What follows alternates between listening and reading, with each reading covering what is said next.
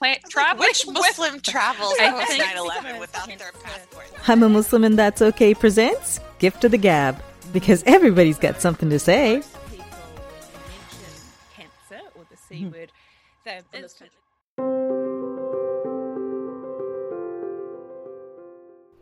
Hi everyone, may peace be on you all, and welcome to another episode of I'm a Muslim and That's Okay. And as always, I'm your host Shella, and I am back with a gift of the gab featuring a very special guest of mine, Dr. Nour Akhras. Um, you're a pediatrician, Dr. Nour, and um, I was just reading uh, your bio. Uh, you graduated from Rush Medical College, and you also have a bachelor's in cellular and molecular biology. I was like, oh wow, as if being a doctor wasn't enough. Um, but how are you, Dr. Akhras? I'm good. Thanks for having me on your show. How are you? I'm good, and I'm the honor is all mine because here I am, and I'm I don't have you here because you're a pediatrician. Although I'm not saying that's not important, you know, finding a good kid doctor is very hard. but the reason I have you here, Dr. Akhras, is that not just that you're a pediatrician, but you, I mean, along the years, you've also been to many war torn areas, you know, areas like Yemen, Syria, Greece, uh, on medical missions. And also, you have just authored a book called Just One A Journey of Perseverance and Conviction. So, please tell us a little bit more about yourself and how did you end up writing this book? Um, yeah, so I'm a Syrian American uh, physician. I live in Chicago um, with my family and uh, I have four children. And um, when the Syrian conflict began in 2011, I was uh, fortuitously or impromptu invited on a medical mission. Um, and that medical mission really changed the trajectory of my life. Uh, I had two young children at the time. Um, they were ages uh, uh, two and one, almost one, and um, I Oh, left wow. them with my parents and my in-laws and traveled to um, the border of Syria and Turkey to uh, serve the first wave of Syrian refugees that arrived in Turkey in 2011. And back then there was 8,000 refugees, and now there's over six million. And the Syrian conflict continues. Um, um, and then a few years after that, as we saw the wave of um, refugees traveling across Europe, and there was a big anti refugee sentiment across Europe and even in the United States, um, I, along with the rest of the world, saw that image of little Aylan al Kurdi, the three year old boy whose body washed up on a Turkish shore. And at that time, I had three children, and my youngest was about two years old, um, kind of the same age, same body size as little Aylan al Kurdi. And the day before, I had just posted a picture of my little two year old running after a squirrel. And um, just imagining that I could have been on a boat um, with my children trying to cross uh, uh, sea, the sea into Europe, so- trying to seek security. So I just couldn't get his image out of my head. And so then I just decided that I was going to go to Greece and serve that uh, population of refugees. And so I was there for, you know, a little less than two weeks. And then, um, and then the Syrian, you know, refugee crisis and the Syrian crisis continued. And it just seemed to me that it would just, you know, flash, it was like a flash in the pan in the news. And we would hear about it a little bit and you know syrians might might get like okay maybe maybe this is going to change. Maybe this incident will change. Maybe the targeting of healthcare workers if we highlight that maybe it'll do something. Maybe um, if we highlight the use of chemical weapons in syria somebody will care. Maybe if we you know like all of these things that we thought maybe someone will care. And it just seemed like no the international community didn't really care. Um, and then a few years after that um, I uh, the the org- international medical organization called MedGlobal was forming, and I was on their board. And the the war in Yemen had started, and we had decided that that would be the maiden mission for that organization. Um, and so I was invited on that mission, and I went there uh, in 2018. Um, and as the planning of the mission went on, I, I I surprisingly found out I was pregnant. Um, and so then there was a there was a bifurcation there. Like, am I still going to go on this trip? Um, it was a you know the pregnancy was a surprise, um, but I ended up going, and um, and the, the impetus to write a book. Like, I never thought I would write a book, so that that wasn't something on my radar as I was growing up. You know, I I always knew I wanted to be a doctor, but an author wasn't that anything on my radar. But um, in 2018, yeah, 2018, I had traveled to California after I had the baby, um, and I had um, met somebody named Mokhtar Alkhanshali, who's a Yemeni American coffee entrepreneur, and we had been talking. Uh, you know, somebody, a friend of mine, introduced me to him, and um, he was saying how he had just fled Yemen during the war, and I was like, "Oh, I just fled Yemen during the war too." And so we had got to talking, and um, a book was written about him by the famous American author named Dave Eggers, um, mm. highlighting his um, you know trip to Yemen and uh, the history of coffee. And so uh, Mokhtar and Dave Eggers came to Chicago a year after that at, on a book tour. And so I had told my mm-hmm. husband, I'm like, oh, I met Mokhtar, um, and let's go, let's go to this book tour. So we go, and um, and there was all of these older white American uh, people coming to this book tour, and it just showed me the power of the story. Like I felt that you know maybe these people would have never been able to identify Yemen on a map before this book, but here they are, right? You know, listening to this. So that was really the impetus to write the book. Um, just to get mm-hmm. the Syrian crisis back on the map somewhere and hoping that it will change the trajectory of, you know, the Syrian people. And um, then the earthquake happened uh, in in February, and mm-hmm. I had not planned to publish early. I had planned to publish like after Ramadan because I didn't, you know, Ramadan mm-hmm. comes and you kind of just, you know, need to just focus. And um, but the I me and I, I know a lot of people felt the same way who are in um, the humanitarian sector. Like I just felt so antsy. Like I need to do something, you know, after that earthquake. Right. So that uh, that pushed me to just publish early in March. Um, mm-hmm. and so that's you know that's been kind of kind of where I've been in the last you know month like after Ramadan. I'm just now starting to kind of talk about the book kind of you know trying to publicize the the message. For me it's more the message of the book and I just want the message of the book to get out there. And so um, this is really out of my comfort zone like um, podcasts and talking you know I'm I'm pretty introverted but right. but it's important the message of the book is very important to me. So um, so here we are yeah um, so if you could like guide my audience as to where the book begins and what's the meat and bones of it. I know you talked about the, the Syrian conflict, but again, just a little bit of details of what, what is within the book. Right. So the book starts. I, uh, so part of the book is like lots of flashbacks. Um, so it, it mm-hmm. starts with uh, how we're uh, organizing for this Yemen trip and uh, all of these mm-hmm. text messages that are coming back and forth. Um, and then it and then it, it kind of flashes back to uh, 2011 with that first trip to the Syrian Turkish border. Um, mm-hmm. It also talks a bit about my experience as a, a Muslim American in a post 9 11 world. Um, you know, mm-hmm. uh, when 9 11 happened, I was in medical school. Um, and obviously, that had a big impact on my life as a Muslim American. Um, right.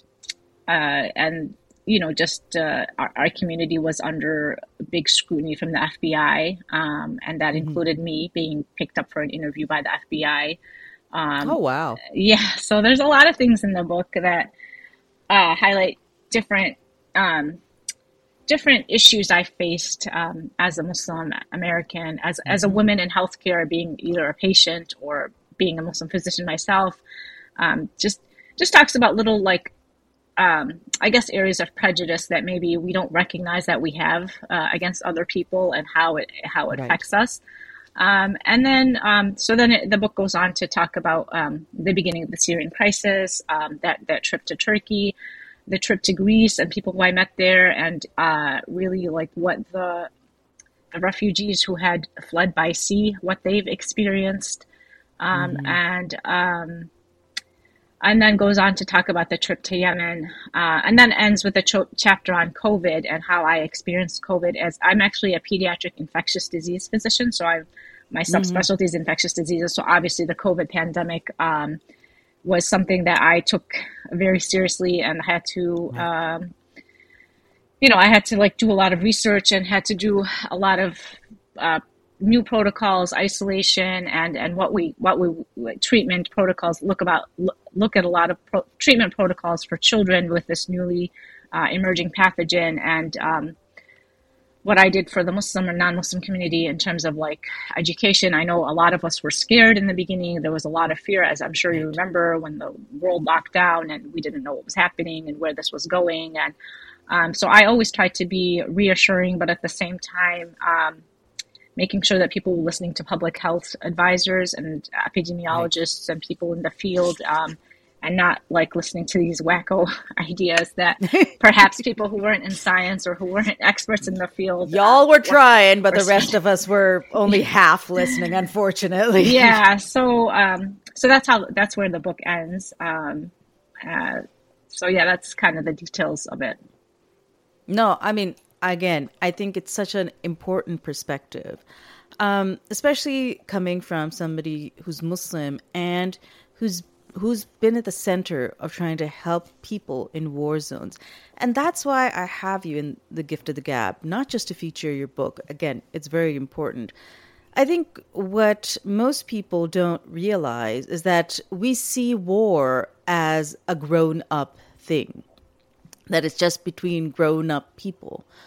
Um, if you could, like in your experience, you know, with the Syrian conflict, the war in Yemen, and, you know, all the places that you have been, if you could please speak to the fact that wars is not just about grown up pe- people immigrating and dying in war. Unfortunately, that's the only way I can put it. But it has a very real impact on children, which which sort of become an invisible, so almost invisible casualty to all of this. You had mentioned the young boy who was washed up on shore.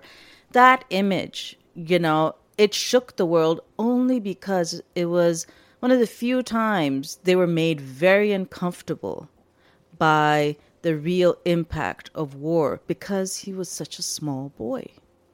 Yeah, so um of course like the, the impact on children is tremendous. Um, mm. Some of the you know some of the things that we see uh, in children and when they're stressed like this, when they're having to you know um, either listen to bombs falling down in their homes or they lose family members, um, parents, um, cousins, siblings, or then they have to pick up and move and you know they have no idea why they're walking thousands of miles why their parents are making mm-hmm. them walk thousands of miles um, food scarcity, um, new places. So a lot of times we see regression, developmental regression. So that can look like um, the child used to walk but no longer walks, or he talk he used to talk but no longer talks. Um, mm. They start wetting the bed uh, after they had been potty trained for a long time. Um, mm.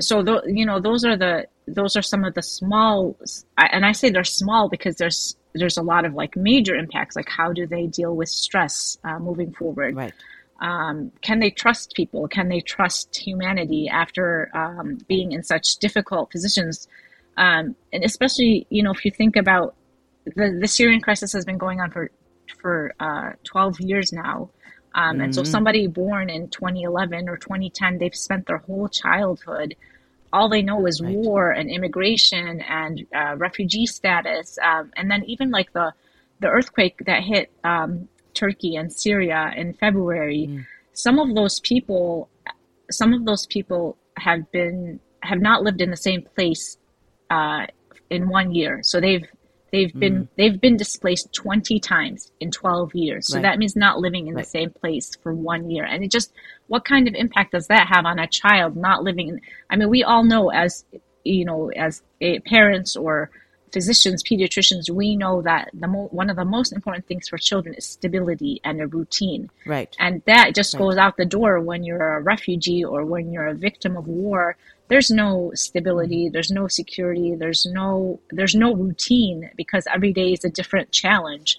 So yes of course the you know the impact on children is tremendous and i just think you're right. Like nobody wants to talk about it because it makes us uncomfortable. Mm. instead we want to talk about weapons and you know i don't know other things but nobody wants to talk about like what is the impact of war or being a refugee on a child and i think that's a tremendous impact and it's you know scars them for life or changes their psychosocial development for life undoubtedly right and again I think that that's why what you do when and I, I couldn't even fathom this, Dr. Akhras, that you're you have small children of your own. You were pregnant one of those times and you went. It's incredible, you know, testament to your conviction to this. But again, it's I can't imagine how hard it is and your family that you are going into an area of conflict for sure that it's a risk to you a heavy risk to you and i mean did, did that ever occur to you that you might not be able to make it back Oh yeah, it, it did. I mean, whether it was during like being on the Turkish Syrian border, mm-hmm. um, you know, seeing you know Syrian land across across the border and knowing what was going on over there, and knowing that physicians who were treating the opposition or you know people who were in protests, those uh, those physicians or healthcare workers were being arrested by the government and tortured. So. Oh, wow. Uh, so yeah, of course, that thought did cross my mind. There were times that I was like, "Oh my God!" Like, I hope I hope I make it back to my family alive, inshallah, you know. Mm-hmm. Um, and then right. in Yemen too, in Yemen, um, you know, we were escorted by military escort the whole time. Um, right. But I think one of the things that just kept, kept, keeps me going is that I always imagine myself in their position. Like I always imagine myself like what would what would happen to me if I was a, mom with two small children in a refugee camp. I really would help hope somebody would come help me, you know? And so that right, always, right. and, and I think part of the, part of living in the West, quote unquote, or, or, or in a, in what we feel is a secure country is this like complacency or this, you know, we think that that's never going to happen to me you know right i think that's right. that's a common denominator whether you're muslim not muslim whatever it is. Mm-hmm. we live in in countries where we think well that conflict is over there it's never going to happen right. here this doesn't affect me. This is not me. This is those people. And that's simply just not true. And I think that's one of the, you know, one of the take home points for me has always been like, this could happen to me. You know, this could happen, mm. whether even here in the United States. I think people think we're so safe and that's never going to happen. But how close right. did we come to maybe a civil war on January 6th? Or even if oh, you talk yes. to, if you talk to like people from Ukraine, okay? Even right. though there was the, you know, we knew Russia was heading there. Like we all heard it on our national public radio or wherever you get your right. news. But if you talk to people on Ukraine, in Ukraine, the, the month before the war, they didn't expect the war to come, even though we all knew, like we all saw it coming. And then right. when it happened, they, they, they, were like in shock and disbelief that why, how is this happening right. to us? And I think now even like looking at the Sudan conflict, like right and the people in sudan minding their own business and all of a sudden there's this mm-hmm. big conflict and now we have all of these people trying to flee sudan because right. of a war that they that they didn't right. expect to happen either so i just think it's you know it's it's delusional to think that that will never happen to me or that can't happen here or you know that's just that's just stuff that happens over there. So that that's really what kept me going because i feel like it could happen here and i would want somebody to help me. I think, uh, again, that's a very valid point. But ultimately, I think what should be our, I guess, our main motivator is that not just that what if, it's just that it's the right thing to do. Yeah. Because there are people who are suffering. And it's not just because uh, you help people who look like you. That's not how it should be, or who have the same beliefs as you uh, again, if we believe in humanity as a whole, we need to help people who are in genuine crisis. And the people, uh, the places you've been to, these people, uh, as you'd mentioned, Syria, 12 years. I have a 12 year old. Like, again, as you'd mentioned, a child born in 2010, 2011 has not seen a day without war and conflict. And I'm 40. I can't even imagine a, a lifetime of that. Most of us can't. Yeah. And that's that's the thing. Everybody deserves to live in peace and just have some stability in their in in their own lives. So again, I think the fact that you you've written this perspective in your book, if I had to ask like one question, like what is it that a you hope people take away after reading your book and b what can they do to to be better or to help people in need?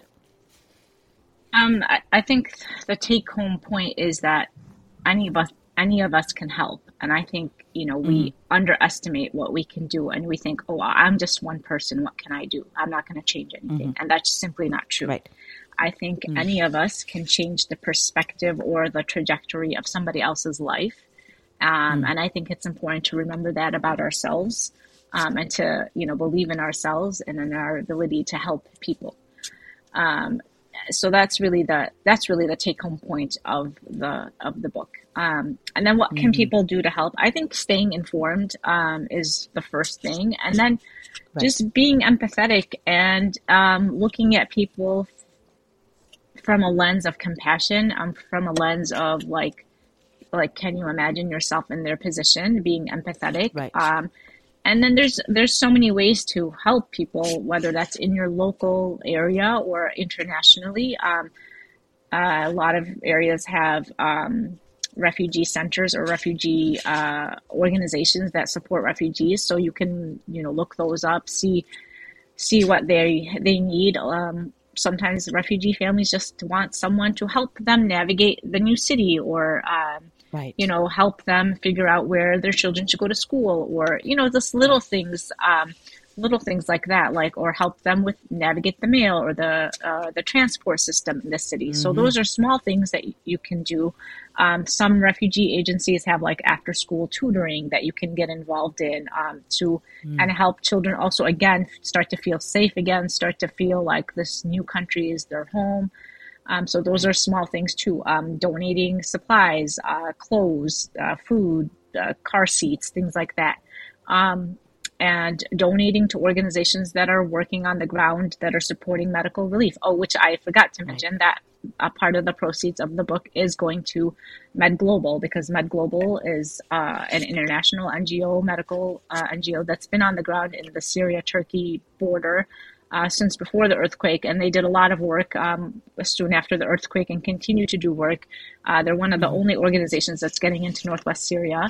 Um, because that area is not governed by the Syrian government, and so there's been there was a lot of issues um, getting uh, medical aid in that area during the earthquake, um, and a, ha- a lot of it had to go through Turkey. Um, so so donating to organizations like that. Um, so those are those are like a few ways that one can get involved and help themselves. Right. I will have a link to MedGlobal in the show notes. They can also see the link on the screen. So before I conclude, please tell everybody where they can buy your book, uh, Just One, A Journey of Perseverance and Conviction, and where can they find you online or on social media? Uh, yeah, so um, my book can be purchased either through my website, which is nourakhras.com, N O U R A K H R A S.com, or through Amazon. It's on Amazon or through Barnes and Noble. Um, and uh, and you can uh, find me on social media. I'm on Instagram, Nour Akhras MD, on Facebook, Nour Akhras, and uh, I'm not so much on Twitter, but I am there, Akhras MD, and I have like a LinkedIn that I don't really participate too much in either. But I'm mostly on Facebook and Instagram. and everybody can see those links on the on the screen and i will also have those links in my bio thank you so much dr akhras um, i think what you do and the perspective you have is so imperative for people to really understand and get deeper into war is not something people like talking about but it is a reality that exists in this world unfortunately and um, the work you do with the people who need it the most is absolutely admirable, which is why I had you here. Um, thank you so much to you, Dr. Akhras, and to everybody who's listened in and watched us on YouTube. Y'all take care of yourself, and may peace be on you all.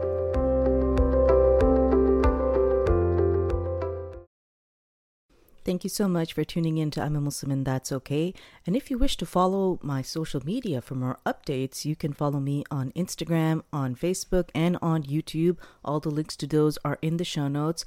And if you are on Apple or on Spotify or on Podchaser, please do give my podcast a five star rating. It really does help get me, you know, in the public eye. And if you wish to donate to support the podcast, you can do so through the PayPal link in my show notes as well. Take care.